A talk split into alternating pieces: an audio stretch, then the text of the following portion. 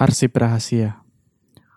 Perempuan itu menghitung Kamis, berdiri sendiri menghapus hari, dan menulis nama-nama yang terus tumbuh.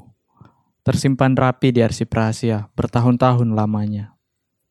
Di luar sana, di bawah bara payung hitam, seorang perempuan memandang jauh, dan matahari berharap terbenam di genggamannya.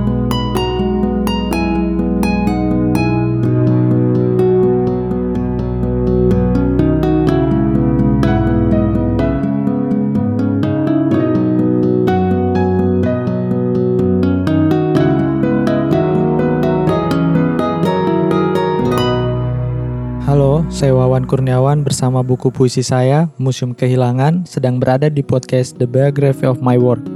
Dengarkan obrolan kami ya. Wawan Kurniawan lahir di Pinrang 4 Maret 1992. Ia menulis puisi, cerita pendek, esai, dan menerjemahkan beberapa karya kesukaannya.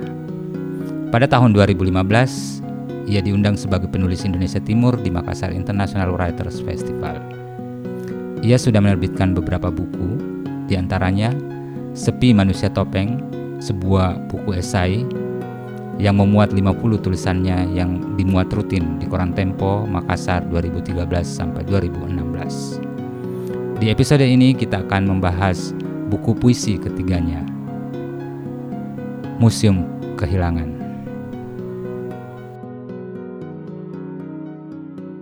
Saya mau mengajak teman-teman yang mendengarkan podcast kita untuk menyimak cerita Wawan tentang perkenalannya dengan puisi dulu. Karena setahu saya kan Wawan tidak hanya menulis puisi, juga menulis fiksi, menulis esai, tapi kemudian banyak menulis puisi. Kenapa dan bagaimana Wawan tumbuh dan mengenal puisi sebetulnya? Pertama karena proses bertemu dengan puisi saya itu mungkin karena di lingkungan sekitar saya waktu di sekolah itu entah kenapa eh, saya cukup dekat dengan beberapa guru dan khususnya guru bahasa Indonesia. Nah, dari proses itu kadang guru saya memberikan buku bacaan dan ada beberapa buku kumpulan puisi dan akhirnya saya mulai membaca dan mempelajari puisi tapi jauh sebelum betul-betul khusus untuk mengenal puisi mungkin karena pengaruh ini juga. Dulu waktu SD kan sering ada lomba menulis puisi. Nah kebetulan karena suka nulis biasanya diminta ikut lomba belajar nulis. Dan dari proses itu lama kelamaan belajar menulis puisi dengan serius sampai sekarang. Jadi ada faktor-faktor seperti itu sebenarnya kamu mulai menyadari bahwa sebagai satu jenis tulisan yang berbeda dengan tulisan lain yang kamu baca masa itu itu SMA atau SMP atau? Secara sadar saya merasa puisi punya sesuatu yang berbeda itu pada masa SMA mungkin karena pada masa itu suasana emosi kita ada yang berubah dan ada yang berbeda. Nah, saya merasa melalui puisi sedikit demi sedikit saya menyalurkan emosi-emosi yang selalu saya pikir mencoba saya kenal dan saya tidak pahami. Akhirnya lewat puisi saya menulis dan saya memahami apa yang saya rasakan lewat puisi itu sendiri. Dan ketika itu kamu melihat puisi ini semacam ruang seperti apa sih sehingga kamu merasa bahwa dia punya kekuatan untuk menampung hal-hal tertentu itu. Apa yang kamu lihat dari puisi? Saya melihat puisi itu sebagai ruang yang nyaman bagi diri saya sendiri. Pertama karena saya memang agak sulit bersosialisasi dengan orang-orang sekitar dan ketika bertemu dengan medium seperti puisi, saya merasa masuk dalam labirin dan bisa menemukan apa saja yang ingin saya temukan berbeda dengan dunia yang ada di luar saya. Saya merasa terbatas dan agak kesulitan untuk berkomunikasi dengan orang-orang sekitar sehingga puisi seperti ruang pribadi yang secara khusus membuat saya bisa bersembunyi, bisa menyatakan sesuatu dan bisa melakukan banyak hal yang tidak biasa saya lakukan di luar sana. Jadi bagaimana kamu memilah sebetulnya bahwa ada gagasan tertentu yang kok rasa ini lebih cocok dijadikan esai, yang ini cerita fiksi, yang ini dan memilih yang ini jadi puisi gitu. Bagaimana tegangan semacam itu kemudian menentukan pilihanmu untuk kau tulis jadi bentuk tertentu itu? Biasanya kalau puisi yang saya rasakan itu adalah ada proses tersendiri di emosi saya dalam artian ada unsur emosi yang bermain yang sekaligus juga memantik cara berpikir saya. Berbeda dengan esai biasanya saya dimulai dari gagasan yang secara khusus memang betul-betul dipikirkan. Tapi kalau di puisi saya biasanya tergerak dari perasaan dulu, kemudian dipikirkan secara matang, lalu dikeluarkan lewat puisi. Jadi saya melihat puisi ini memang lebih ke penyaluran emosi tersendiri yang saya rasakan.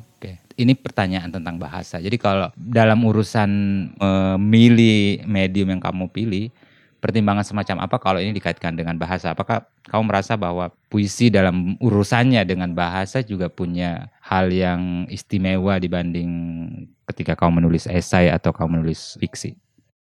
Kalau saya tentu ada perbedaan tersendiri antara menulis puisi dan menulis esai misalkan. Lewat puisi saya merasa ada beberapa hal yang bisa kita sampaikan secara tidak langsung tetapi punya juga pesan-pesan yang mungkin berlapis. Tapi dalam esai menurut saya itu bisa menjadi semacam gagasan yang betul-betul terbuka dan lebih mudah untuk dijangkau pembaca. Tapi lewat puisi saya merasa akan punya beberapa kejutan yang mungkin saya sendiri tidak dapatkan tapi pembaca bisa temukan dalam prosesnya. Oke, musim kehilangan ini kan buku puisi keduamu ya? Buku ketiga sebenarnya kak. Ya buku ketiga yang dan ini buku keempat. Karena ada esai yang. Ada ada buku esaimu. Nah, artinya sebetulnya kalau bisa dibilang kamu cukup produktif dan cukup berimbang antara menulis esai dan menulis puisi itu. Nah, kalau kita bicara Museum Kehilangan di buku ini itu ada 65 puisi dan ini buku puisimu yang bisa kita bilang sangat fokus gitu membicarakan hal tertentu dibanding buku pertamamu yang maksudnya mungkin puisi-puisi misalnya ya lepas-lepas gitu ya. Tapi ini kamu seperti merancangnya dengan sangat serius untuk menghasilkan sejumlah puisi dengan kompleksitas kompleksitas gagasan yang sangat terukur untuk melahirkan satu buku khusus gitu dengan tema itu. Kenapa kamu memilih strategi menulis buku puisi semacam itu? Jadi mungkin saya perlu cerita sedikit dulu tentang buku puisi sebelum Museum Kehilangan ini. Jadi di tahun 2017 itu di penerbit Bahasa Basi yang sajak penghuni surga, saya sebenarnya waktu menerbitkan buku itu, saya sempat berpikir, Wah, puisi-puisi saya belum bisa sebagus yang saya harapkan dan sepertinya saya akan jadi penulis puisi yang buruk. Lalu kemudian di tahun 2018, 2019 saya pernah berniat untuk tidak menulis puisi lagi. Tapi proses itu kemudian tertutupi karena di masa-masa itu saya kemudian menerjemahkan beberapa karya. Jadi karya-karya terjemahan itu secara tidak langsung membantu saya untuk melihat puisi lebih berbeda lagi. Nah, akhirnya mulai dari proses itu menerjemahkan, saya juga menulis puisi. Menulis puisi, menulis puisi. Awalnya tidak ada niat untuk membuat buku Museum Kehilangan, tapi secara tidak langsung ada beberapa kegiatan yang tiba-tiba membuat saya menulis puisi yang temanya hampir serupa. Nah, belakangan saya melihat, wah, kayaknya ini bisa disatukan deh, kayaknya ini bisa digabungkan deh, dan akhirnya mulailah saya berpikir untuk mencoba menggarap naskah Museum Kehilangan itu. Oke, jadi Museum Kehilangan ini buat teman-teman yang belum baca, ini satu buku puisi yang sebetulnya berangkat dan tentang dan berputar di cerita tentang Munir. Saya mau mendengar kenapa Wawan kemudian akhirnya memilih gagasan dan tanda petik memuisikan kasus Munir ini. Ya, jadi kalau cerita ke belakang lagi di tahun 2015 itu saya bertemu Ibu Suciwati Munir di Makassar International Writer Festival. Sempat mengikuti kelasnya dan berbincang sedikit. Dari situ saya sempat bikin puisi yang ada di dalam buku ini tapi kemudian tersimpan lama dan tidak terurus lagi. Tapi dua tahun belakangan ini awalnya karena saya membantu ayah saya yang berurusan dengan mafia tanah dan urusannya itu juga tentang kehilangan.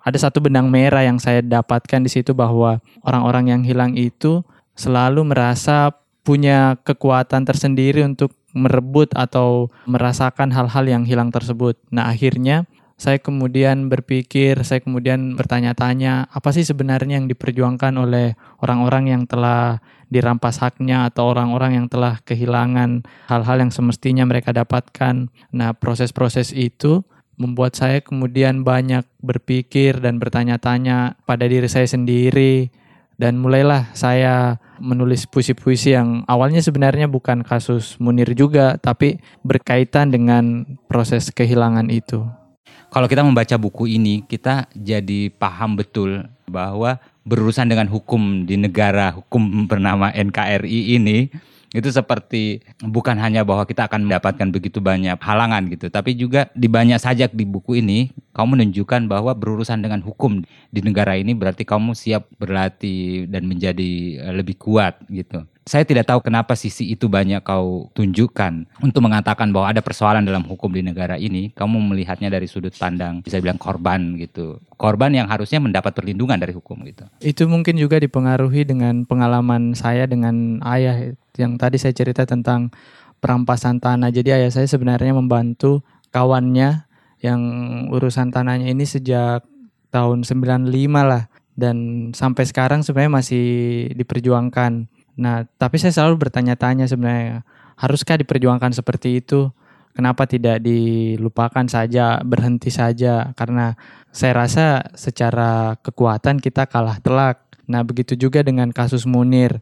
Kita hampir boleh dibilang melihat harapan itu kecil sekali, tapi beberapa orang punya keyakinan dan di situ saya merasa harus menuliskan emosi yang saya rasakan itu. Jadi pada saat saya bertanya tentang kejadian-kejadian yang ada di sekitar saya, saya tidak tahu emosi apa namanya dan lewat puisi situlah saya mencoba mengenali apa sebenarnya yang saya rasakan.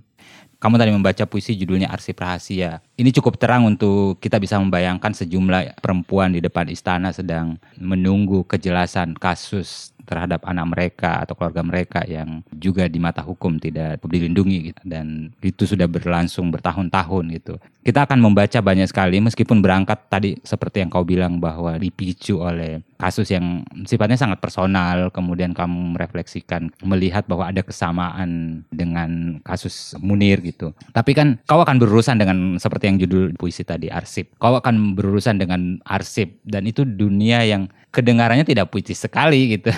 Membayangkan kau membaca arsip-arsip berita-berita tentang kasus Munir lalu kemudian kamu mempuisikannya, mengubahnya menjadi 65 sajak di buku ini. Itu bukan hanya susah tapi itu bukan pekerjaan yang menyenangkan gitu. Saya mau mendengar kamu bercerita bagaimana kamu menekuk berita-berita, arsip dan kemudian mengendarai bahasa puisi untuk sampai di pembaca yang lebih luas. Ya, jadi proses yang terjadi selama menyusun naskah ini tentu memang tantangannya adalah saya harus membaca beberapa rangkuman berita, beberapa buku-buku yang memuat tulisan tentang kasus pembunuhan Munir, beberapa kronologi kejadian sampai wawancara-wawancara Ibu Suciwati Munir selepas kematian Munir itu sendiri. Bahkan saya harus mencoba berempati ketika melihat video bagaimana Ibu Suciwati Munir waktu awal-awal itu dia sempat trauma ketika naik pesawat dia tidak mau meminum hidangan yang diberikan oleh pramugari. Nah, trauma itu sendiri saya coba rasakan dan saya coba pikirkan betapa berat beban psikologis yang dihadapi Ibu Suciwati Munir. Nah, proses-proses itu saya rasa semacam arsip psikologis Ibu Suciwati Munir yang membantu saya untuk memahami betapa beratnya kasus-kasus yang seperti ini di Indonesia. Oke, di buku sajak ini kalau kita cukup teliti melihatnya, sudut pandang yang kau pakai kan bisa dibilang beragam sekali ya. Maksudnya kau menggunakan perspektif. Misalnya ketika kau bercerita tentang ayahmu dan kemudian ayahmu dalam bayangan bertemu dengan Munir entah di mana gitu. Terus kamu bercerita tentang orang-orang hilang yang lain atau banyak kasus hak asasi manusia di di negara kita ini. Kau meminjam banyak sekali sudut pandang. Jadi aku di sajak ini jadi bukan eh, satu aku gitu dia meminjam banyak sudut pandang. Kenapa kamu memilih point of view semacam itu di di buku ini?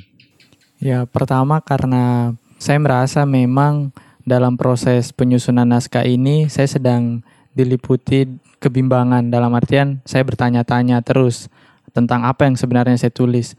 Yang kedua adalah karena kasus ini saya rasa patut untuk dilihat dari banyak hal. Jadi bukan cuma satu kasus umum. Nah, selanjutnya itu ini juga meskipun tadi dibahas tentang Munir tapi proses pengerjaan ini membuat saya belajar bahwa saya perlu untuk lebih menguatkan diri atau lebih bersabar menghadapi kondisi yang ada karena seperti yang selalu saya pikirkan di awal bahwa melawan kekuatan yang lebih besar sementara kita tidak punya apa-apa itu terasa membebani dan kalau saya berada di posisi mereka mungkin saya akan menyerah begitu saja tetapi dalam prosesnya ini yang menjadi menarik karena saya coba belajar dan melatih diri saya supaya bisa menemukan hal-hal semacam penguat untuk memperjuangkan apa yang semestinya didapatkan. Mungkin ini ada hubungannya ya, langsung atau tidak karena kamu latar belakang akademismu kan psikologi gitu. Dan meskipun ini buku puisi yang bicara soal hukum, bicara soal uh, hak asasi manusia, bicara soal keadilan, tapi kita bisa dengan mudah merasa bahwa ada begitu banyak perspektif psikologis yang kamu pakai untuk membicarakan itu gitu dan mungkin dari sana akhirnya terasa kasus yang bagi banyak orang kayak kasus Munir itu terasa jauh tapi menjadi lebih dekat karena kita bisa ikut merasakan kecemasan, ikut merasa rasa putus asa mungkin atau semacam ikut merasakan semua emosi yang bisa mungkin muncul ketika harus mengurusi satu kasus yang tidak pernah jelas juntrungannya ini. Saya mendengar kau bicara soal itu. Ya, tidak bisa dipungkiri memang psikologi punya peran yang cukup signifikan dalam proses kreatif saya dalam menulis puisi. Nah, dalam proses ini juga yang terberat bagi saya adalah membayangkan bentuk luka psikologis orang-orang yang mengalami kehilangan ini. Saya selalu percaya bahwa luka psikologis itu adalah sesuatu yang begitu berat untuk disembuhkan. Cuma masalahnya adalah di sekitar kita itu proses untuk menyembuhkan itu kadang jauh sekali. Bahkan menyadari bahwa ada luka psikologis itu kadang terabaikan begitu saja. Nah, ketika kita melihat korban-korban yang terkena dampak itu, rasanya sulit sekali apa yang dirasakan, apa yang sebenarnya gejolak yang terjadi dan kalau dilihat secara psikologis itu akan sangat menyakitkan bagi saya dan saya tidak tahu kalau teman-teman coba bayangkan atau mungkin memikirkan penyakit psikologis atau gangguan psikologisnya masing-masing. Saya rasa penyakit-penyakit atau gangguan-gangguan seperti itu yang membuat saya terbantu dalam menulis buku puisi ini ya tidak pernah juga sih sebenarnya secara terang benderang buku ini mengisyaratkan bahwa berangkat dan dari dan tentang Munir gitu. Karena setiap sajak bisa membawa kita uh, sangat jauh untuk bicara banyak hal gitu. Jadi di banyak sajak di sini kasus Munir jadi metafora untuk kita memikirkan misalnya kehilangan kita masing-masing atau tekanan yang kita hadapi masing-masing gitu. Kita bicara kehilangan misalnya, judulnya kamu menggunakan kata kehilangan. Kehilangan tuh jadi terasa luas sekali gitu di sana dan seperti yang kamu bilang tadi bahwa ada sisi yang sangat psikis gitu kayak kita bisa membicarakan sangat kompleks emosi gitu. Apa sih kehilangan yang ingin Wawan sebetulnya hamparkan di buku ini gitu? Nah, kalau di buku ini saya melihat kehilangan adalah sesuatu yang mendorong, jadi sesuatu yang menggerakkan seseorang sehingga dia terus-menerus bergerak atau mencari. Bahkan ketika yang saya tadi cerita di awal, bahkan ketika orang-orang di sekitar kita mungkin berpikir bahwa wah sudah tidak ada jalan lagi, ini sudah mustahil. Tapi saya merasa orang-orang kehilangan itu selalu memiliki sesuatu yang sebenarnya orang-orang pikir hilang. Jadi mungkin semacam paradoks tapi coba bayangkan sesuatu yang kita suka sekali dan kemudian hilang. Meskipun hilang sebenarnya perasaan itu secara emosi kita selalu membayangkannya ada.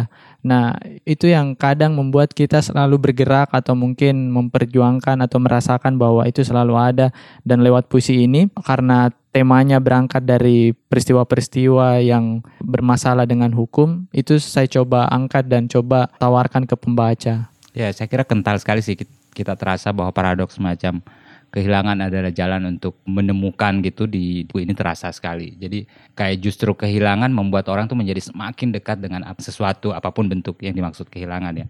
Nah, di buku ini kamu mengutip Munir sebagai epigraf buku ini saya bacakan. Kita harus lebih takut kepada rasa takut itu sendiri. Karena rasa takut menghilangkan akal sehat dan kecerdasan kita ini bukan sekadar uh, epigraf dan bukan sekadar karena ini dikatakan oleh Munir dan sering dikutip di mana-mana, tapi seperti satu isyarat bahwa kita akan bertemu eh, hal semacam itu di di sajak-sajak ini. Bahwa perjalanan membaca sajak ini kita akan melihat bahwa orang-orang yang perjuangkan sesuatu itu pada satu sisi mungkin menjadi semakin berani, tapi juga pada saat bersamaan kemudian muncul kesadaran bahwa kami melawan sesuatu yang besar sekali gitu ternyata dan bukan berarti bahwa mereka tidak takut gitu saya mau mendengar kamu bercerita soal hal-hal semacam itu karena kan di beberapa saja kamu menyebut dengan gamblang kata kematian seolah-olah bahwa ya bentuk putus asa bahwa oh, sudahlah gitu. Tapi pada satu sisi kamu memberi ruang yang cukup lapang juga untuk optimisme bahwa kita harus tetap melawan gitu. Kenapa paradoks-paradoks semacam itu muncul di, di buku sajak ini? Ya itu juga karena ini sih sebenarnya saya sempat berdebat juga dengan ayah saya waktu berpikir tentang strategi bagaimana menghadapi mafia tanah. Saya coba menghitung strateginya bagaimana misalkan kekuatan kita, bagaimana kekuatan lawan dan jelas sekali kita kalah telak. Tapi ayah saya juga orangnya keras kepala. Akhirnya karena waktu itu ada ibu jadi bisa membuat kita jadi tenang lagi. Nah, selepas itu saya selalu berpikir, saya selalu bertanya-tanya bahwa haruskah memperjuangkan sesuatu yang seperti kehilangan itu diusahakan seperti itu? Maksudnya kayak bagaimana sebenarnya kita memperlakukan kehilangan? Apakah kehilangan itu ketika hilang hilang? Tapi ternyata tidak. Bahkan saya merasa orang-orang yang kehilangan itu malah punya kekuatan lebih untuk berjuang. Dan seperti yang Kak An tadi bilang, ada hal-hal paradoks yang dimiliki orang-orang hilang ini, semacam harapan, semacam keyakinan tersendiri yang membuat dia terus bergerak. Nah, makanya di situlah saya mulai berpikir sepertinya saya harus banyak belajar dari orang-orang yang telah kehilangan dan terus merayakan kehilangannya. Dan lewat puisi-puisi ini, saya merangkumnya, saya merangkum pertanyaan saya, emosi saya sehingga bisa jadi satu naskah utuh di musim kehilangan. Oke, ini untuk memberi konteks juga buat teman-teman yang belum membaca buku ini. Jadi meskipun seperti yang kita dengar penjelasan Wawan tadi ini berangkat dari hal kasus ayahnya terus kemudian bergeser mengingatkan dengan kasus Munir tapi di sini dibicarakan lebih luas dari itu misalnya ada puisi percakapan tentang orang-orang hilang itu kita bisa membayangkan penyair wiji tukul dan seterusnya dan seterusnya gitu. Ada banyak korban dari tidak bekerjanya hukum di Indonesia. Tapi saya penasaran mendengarkan Wawan karena kan ada begitu banyak benda-benda yang disebutkan kemudian digunakan menjadi semacam metafora atau mungkin bahkan alegori gitu untuk eh, menceritakan misalnya benda-benda itu akrab gitu kalau kita baca berita-berita tentang Munir atau membaca perkembangan kasusnya Munir itu akrab misalnya telepon, racun, penerbangan dan firasat dan seterusnya gitu. Bagaimana proses Wawan mengubah benda-benda itu menjadi terbuka penafsirannya lebih jauh. Tentu saya tetap tidak lepas dari mana benda-benda itu berangkat karena itu dari dari kasus Munir tapi ketika membicarakan benda seperti telepon, arsip, racun dan sebagainya dia menjadi metafora yang meng, untuk mengatakan lebih banyak dari itu gitu. Bagaimana Wawan mengerjakan itu?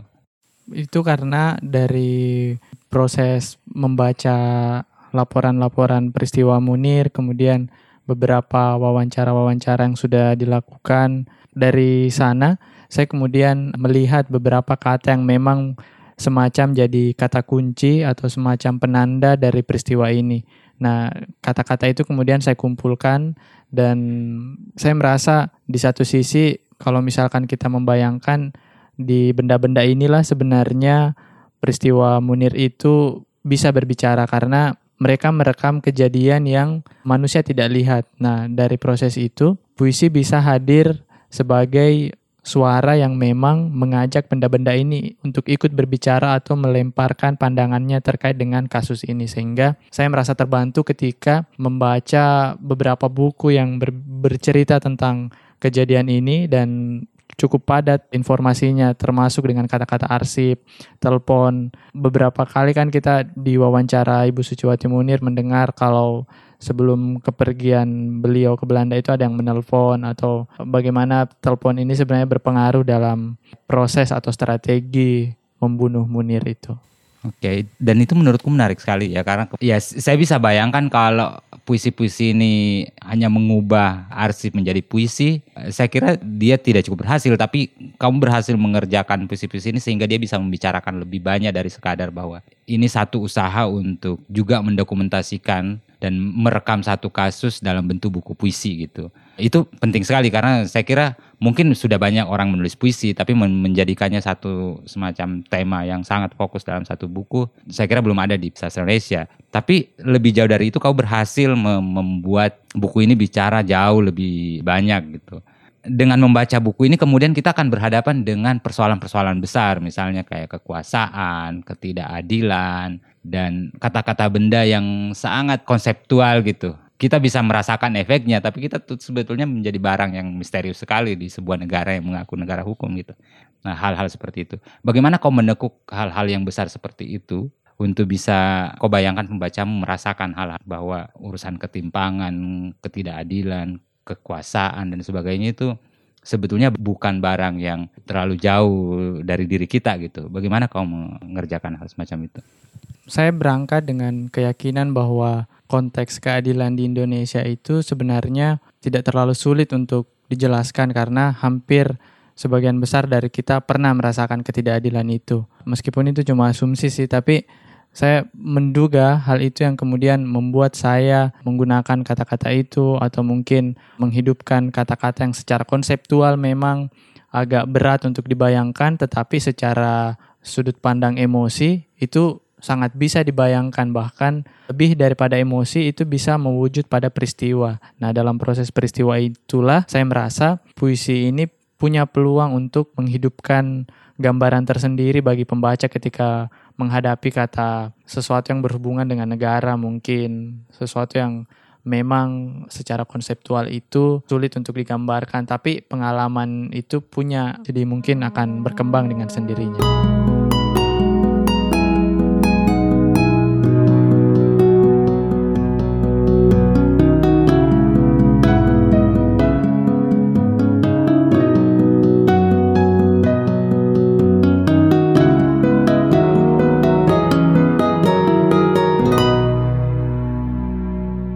Kalau mendengar sepanjang obrolan kita tadi dan mungkin teman-teman berpikir bahwa kayaknya ini berat sekali ya. Ini tema-tema yang besar sekali, tema-tema yang terdengar kayaknya memungkinkan buku puisi ini kemudian terasa bahwa ya apakah saya akan baca buku puisi dalam pengertian bahwa saya bisa mengalami bahasa sebagai bahasa puisi gitu. Bagaimana perjuanganmu menaklukkan kan kadang-kadang ini ada semacam anggapan yang menurutku juga kurang versi ya.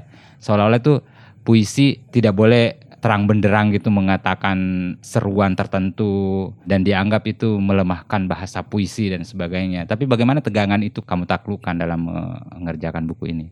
Ya, tentu beberapa strategi coba saya gunakan. Misalkan di awal-awal itu saya sempat main tipografi, mencoba main-main bentuk karena pada satu sisi saya memang harus berhati-hati apakah puisi ini terlalu terang atau tidak.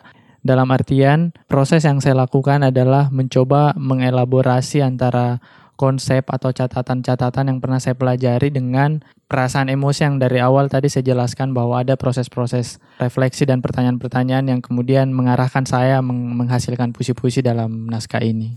Ini ada beberapa puisi yang terasa kemudian usahamu untuk mengeksplorasi bentuk seperti yang kau bilang tadi ya dan meskipun tidak semua sajak di buku ini terasa bahwa ada usaha itu tapi mungkin saya nggak tahu tapi apakah itu juga terkait dengan kekhawatiranmu pembaca akan mengalami semacam kejenuhan membaca karena sangat fokus buku ini dan dia di, dimasukkan dalam satu buku puisi sehingga bagaimana membayangkan pengalaman perjalanan pembaca dari satu sajak ke sajak lain gitu. Apakah itu juga menjadi pertimbangan gitu?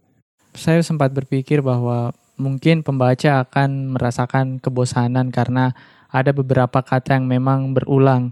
Tapi proses pengulangan itu karena alasan memunculkan pesan dari buku ini sebenarnya. Jadi seperti ada kata-kata khas memang yang ketika ini dihilangkan, saya rasa unsur dari naskah utuh ini atau kerangka utuh dari buku puisi ini akan hilang. Nah, tapi waktu proses penyusunan naskah ini, saya tidak terlalu terbebani kalau misalkan pembaca tidak merasa nyaman membaca puisi ini atau mungkin merasa bosan. Bagi saya, naskah puisi ini juga jadi tempat khusus bagi saya untuk bermain-main dan kembali belajar menulis puisi setelah di 2017 itu saya sempat berniat untuk tidak menerbitkan buku puisi.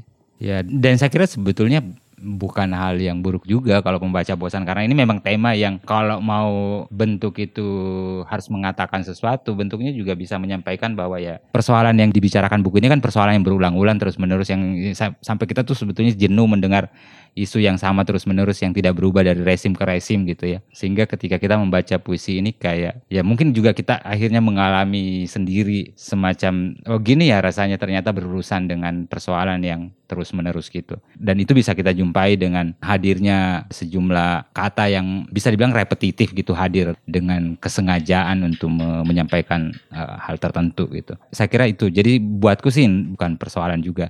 Nah, tapi ini kan sudah terbit beberapa bulan ya sebelum kita membicarakannya di hari ini di podcast ini dan mungkin sudah didiskusikan di beberapa tempat gitu.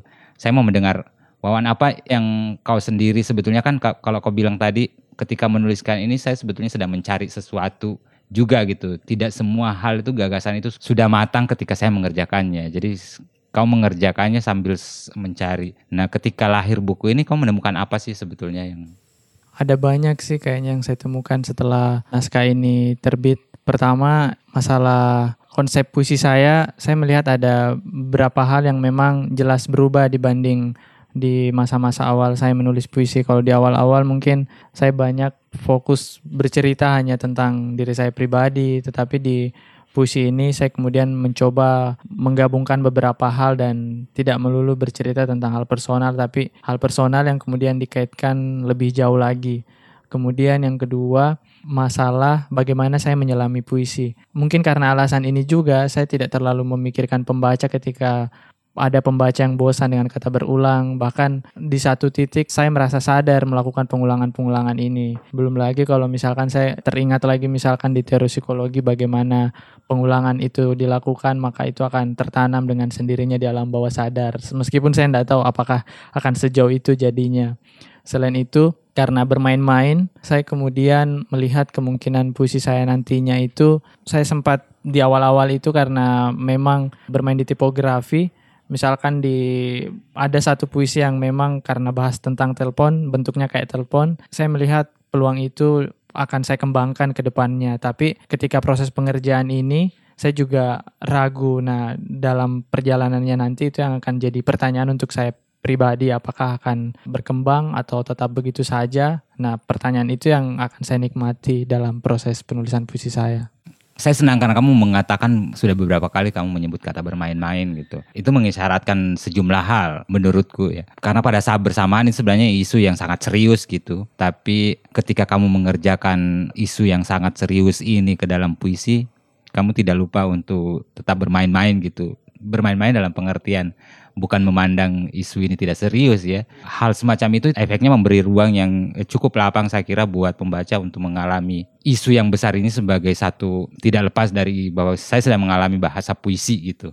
Saya kira itu e, menarik meskipun memang saya bisa membayangkan bagaimana perjalanan puisimu selanjutnya karena di beberapa sajak seperti yang kau bilang tadi sudah mencoba cukup ekstrim sih sebetulnya karena misalnya kamu ngomong soal telepon tiba-tiba ada gambar kabel telepon gitu atau ada sejumlah puisi yang hanya beberapa kata yang di, dihamparkan sedemikian rupa gitu menurutku. Nah, meskipun ketika kamu mengerjakan buku ini tanpa berpikir terlalu jauh atau mungkin bahkan tidak berpikir soal gimana respon pembaca.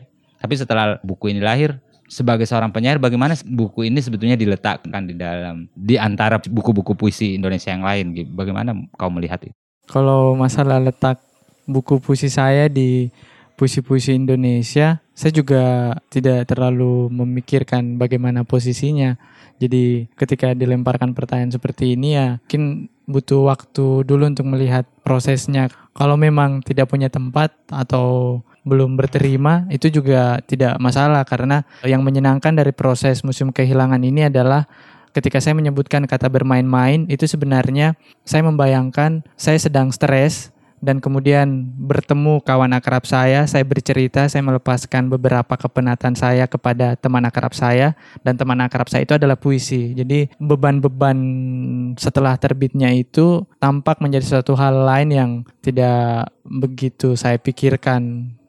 Di awal tadi kau bilang bahwa puisi itu bagimu kan sebetulnya semacam ruang ruang yang aman buatmu dan itu tidak disediakan oleh medium lain seperti esai ya. Dan barusan kau bilang bahwa ya bermain-main dalam pengertian yang kamu maksudkan adalah kau seperti ketemu orang yang kamu dengan bebas bisa melepaskan. Nah, setelah ini buku terbit atau bahkan mungkin dalam perjalanannya beban apa sih yang sebetulnya kau merasa lepas dari pundakmu gitu dengan menghadirkan museum kehilangan ini?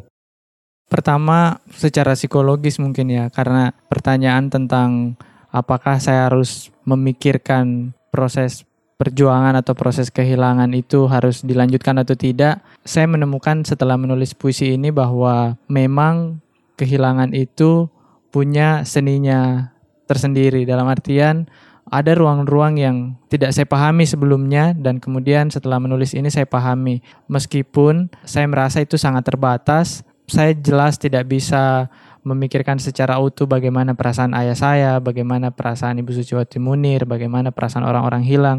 Tetapi setidaknya proses berempati saya ini bisa dituangkan dalam puisi dan itu cukup menggembirakan bagi saya pribadi karena meskipun memang di awal saya bilang saya sulit berinteraksi atau saya sulit memahami situasi sosial saya, tapi di satu sisi kadang saya ingin sekali memahaminya itu, memahami kondisi yang terjadi sehingga lewat puisi itu ada semacam jalan dan bisa teratasi dengan sendirinya.